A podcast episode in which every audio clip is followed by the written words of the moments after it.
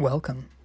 You're listening to Well Listened, where you and I can enjoy beloved books in the public domain together. Today we're reading from Mary Shelley's Frankenstein.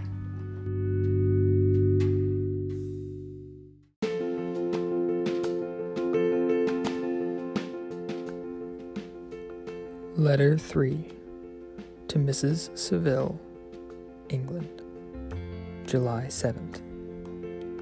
My dear sister, I write a few lines in haste to say that I am safe and well advanced on my voyage. This letter will reach England by a merchantman now on its homeward voyage from Archangel. More fortunate than I, who may not see my native land, perhaps, for many years. I am, however, in good spirits. My men are bold and apparently firm of purpose.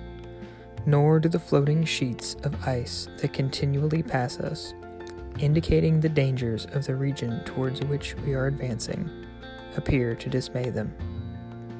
We have already reached a very high latitude, but it is the height of summer, and although not so warm as in England, the southern gales which blow us speedily towards those shores which I so ardently desire to attain, breathe a degree of renovating warmth which I had not expected.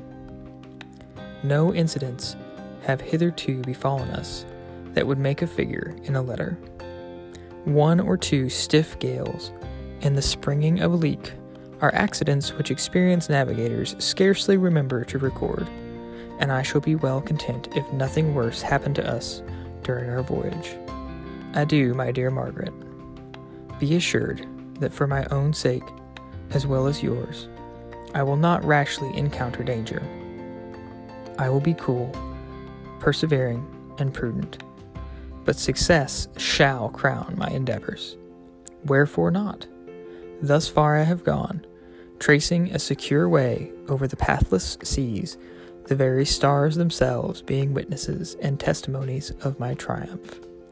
Why not still proceed over the untamed yet obedient element? What can stop the determined heart and resolved will of man? My swelling heart involuntarily pours itself out thus. But I must finish. Heaven bless my beloved sister. R. W.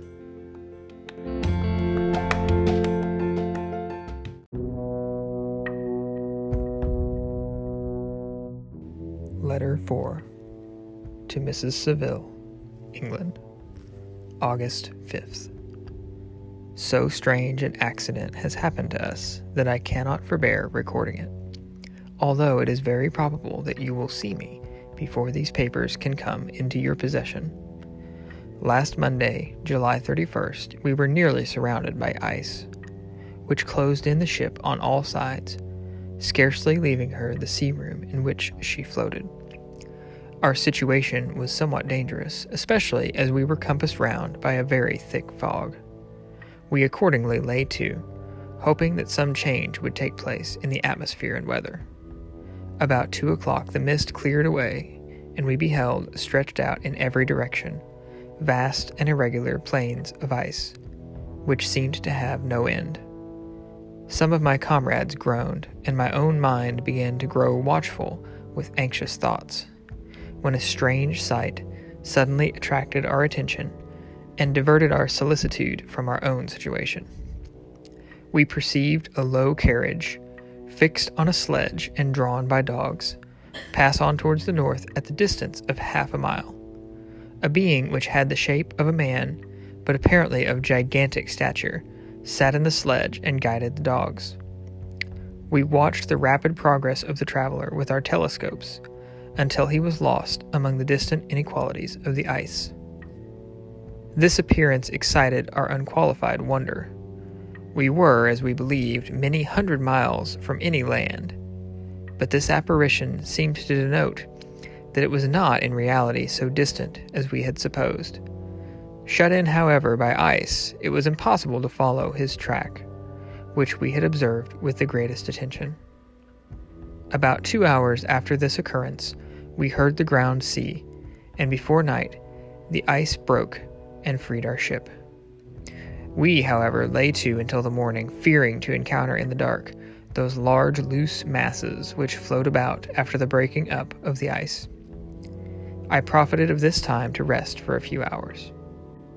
In the morning, however, as soon as it was light, I went upon deck and found all the sailors busy on one side of the vessel, apparently talking to someone in the sea. It was, in fact, a sledge, like that we had seen before, which had drifted toward us in the night on a large fragment of ice. Only one dog remained alive, but there was a human being within it whom the sailors were persuading to enter the vessel. He was not, as the other traveler seemed to be, a savage inhabitant of some undiscovered island, but a European. When I appeared on deck, the master said, "Here is our captain, and he will not allow you to perish on the open sea." On perceiving me, the stranger addressed me in English, although with a foreign accent. "Before I come on board your vessel," said he, "will you have the kindness to inform me whither you are bound?" You may conceive my astonishment on hearing such a question addressed to me from a man on the brink of destruction, and to whom I should have supposed that my vessel would have been a resource which he would not have exchanged for the most precious wealth the earth can afford. I replied, however, that we were on a voyage of discovery towards the northern pole.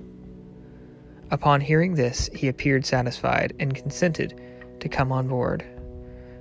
Good God, Margaret, if you had seen the man who thus capitulated for his safety, your surprise would have been boundless.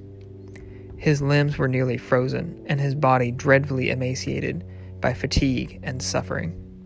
I never saw a man in so wretched a condition. We attempted to carry him into the cabin, but as soon as he had quitted the fresh air, he fainted. We accordingly brought him back to the deck, and restored him to animation by rubbing him with brandy and forcing him to swallow a small quantity.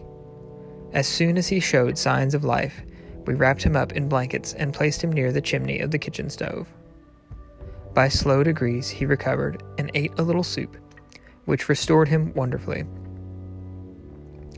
2 days passed in this manner before he was able to speak, and I often feared that his sufferings had deprived him of understanding. When he had in some measure recovered, I removed him to my own cabin, and attended on him as much as my duty would permit. I never saw a more interesting creature. His eyes have generally an expression of wildness and even madness, but there are moments when, if anyone performs an act of kindness towards him, or does him any the most trifling service, his whole countenance is lighted up, as it were, with a beam of benevolence and sweetness that I never saw equalled. But he is generally melancholy and despairing, and sometimes he gnashes his teeth, as if impatient of the weight of woes that oppresses him. When my guest was a little recovered, I had great trouble to keep off the men who wished to ask him 1,000 questions, but I would not allow him to be tormented by their idle curiosity in a state of body and mind whose restoration evidently depended upon entire repose. Once, however, the lieutenant asked why he had come so far upon the ice in so strange a vehicle. His countenance instantly assumed an aspect of the deepest gloom, and he replied, "To seek one who fled from me." "And did the man whom you pursued travel in the same fashion?" "Yes." "Then I fancy we have seen him, for the day before we picked you up, we saw some dogs drawing a sledge with a man in it across the ice." This aroused the stranger's attention, and he asked a multitude of questions concerning the route which the demon, as he called him, had pursued. Soon after, when he was alone with me, he said, "I have doubtless excited your curiosity as well as that of these good people, but you are too considerate to make inquiries. Certainly it would indeed be very impertinent and inhuman in me to trouble you with any inquisitiveness of mine. And yet you rescued me from a strange and perilous situation. You have benevolently restored me to life." Soon after this, he inquired if I thought that the breaking up of the ice had destroyed the other sledge. I replied that I could not answer with any degree of certainty, for the ice had not broken until near midnight, and the traveler might have arrived at a place of safety before that time, but of this I could not judge. From this time, a new spirit of life animated the decaying frame of the stranger. He manifested the greatest eagerness to be upon deck, to watch for the sledge which had before appeared. But I have persuaded him to remain in the cabin, for he is far too weak to sustain the rawness of the atmosphere.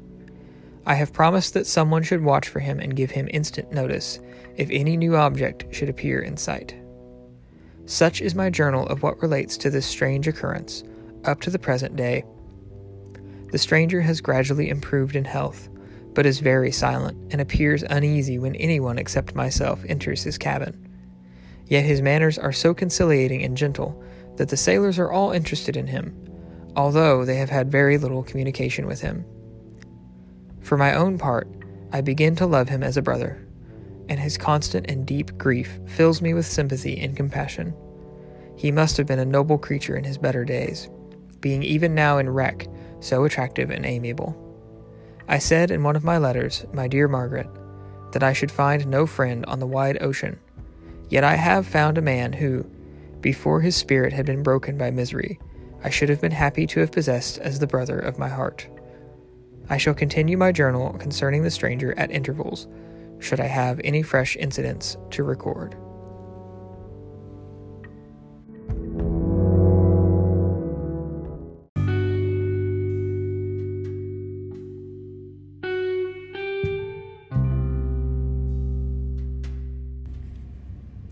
Interlude. I hope you're enjoying Well Listened. If you are, please subscribe and give the podcast a 5-star review so that more people can listen along with us. You can also email me directly at wellistened@gmail.com. That's wellistened, one word, at gmail. Thanks again for joining me today. And now, our story continues.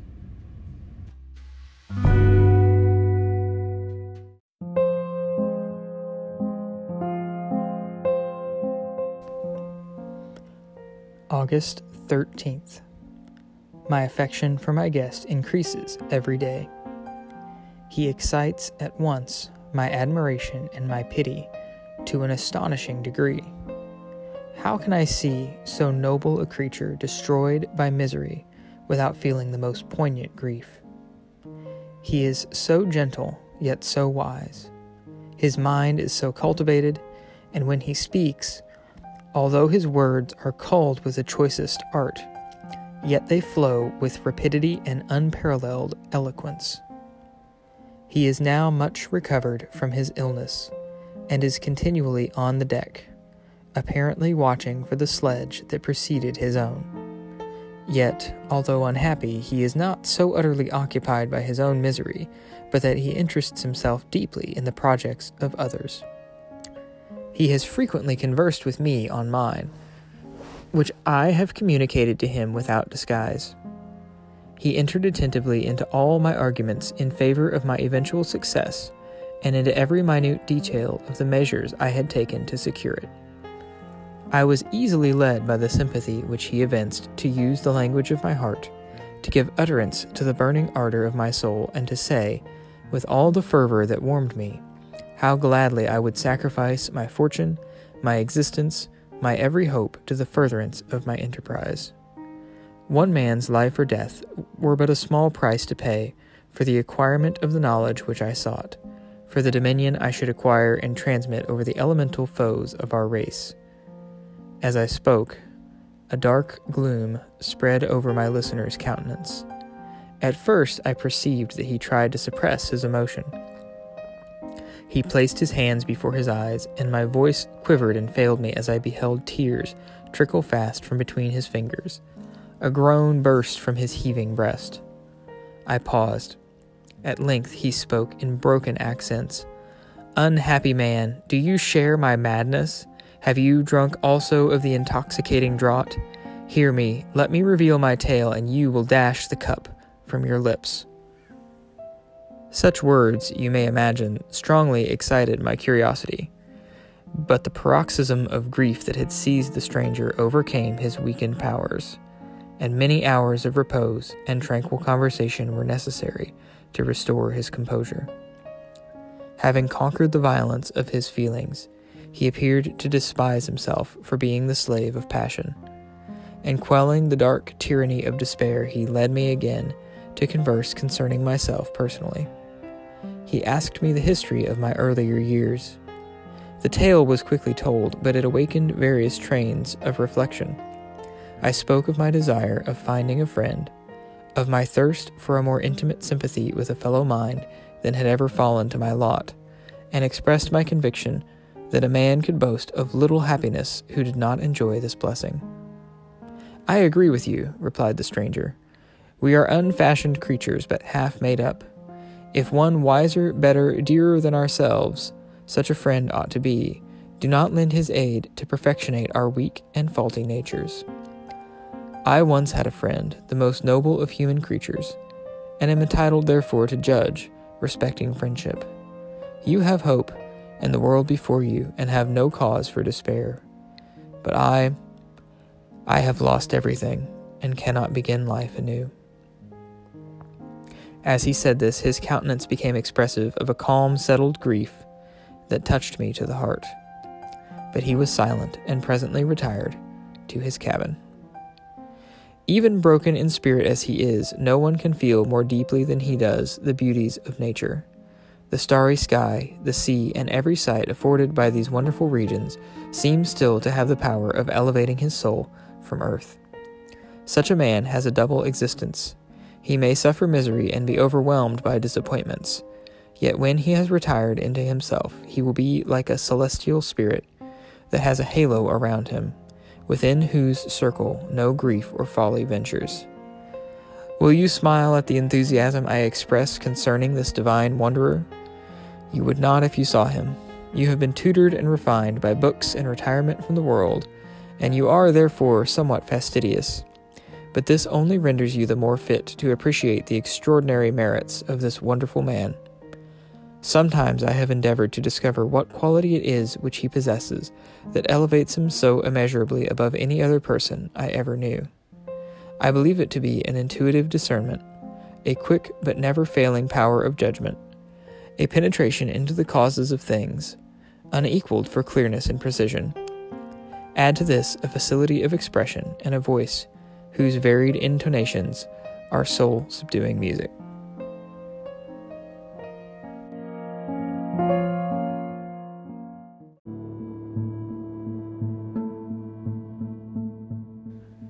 August 19th.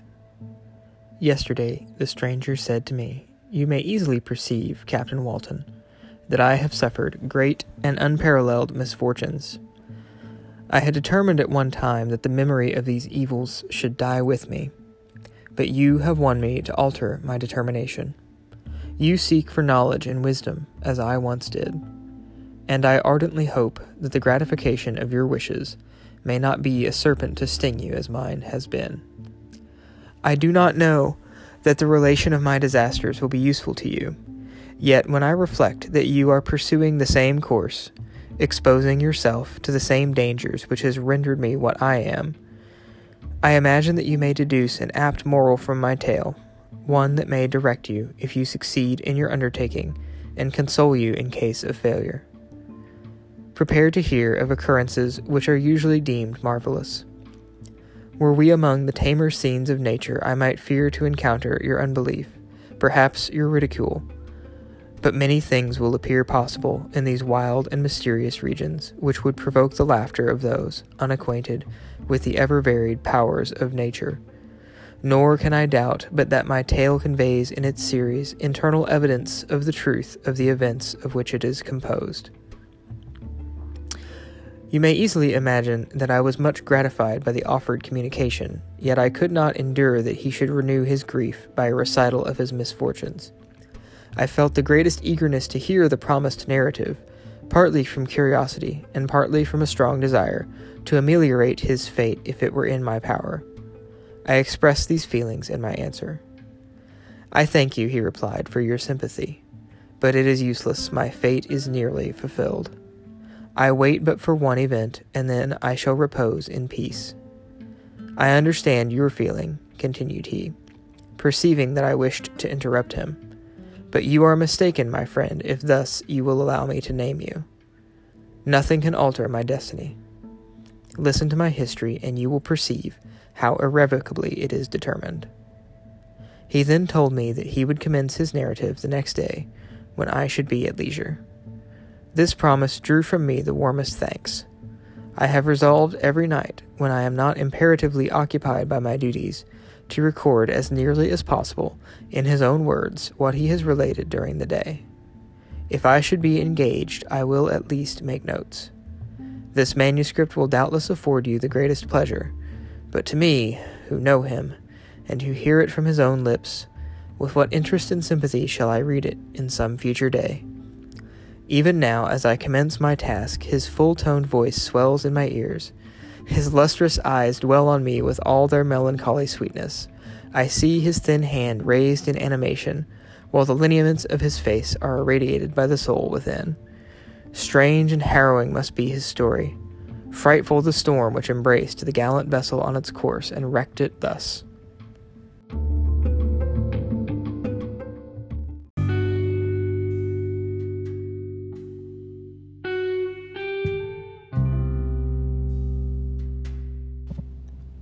Thanks for listening along with me.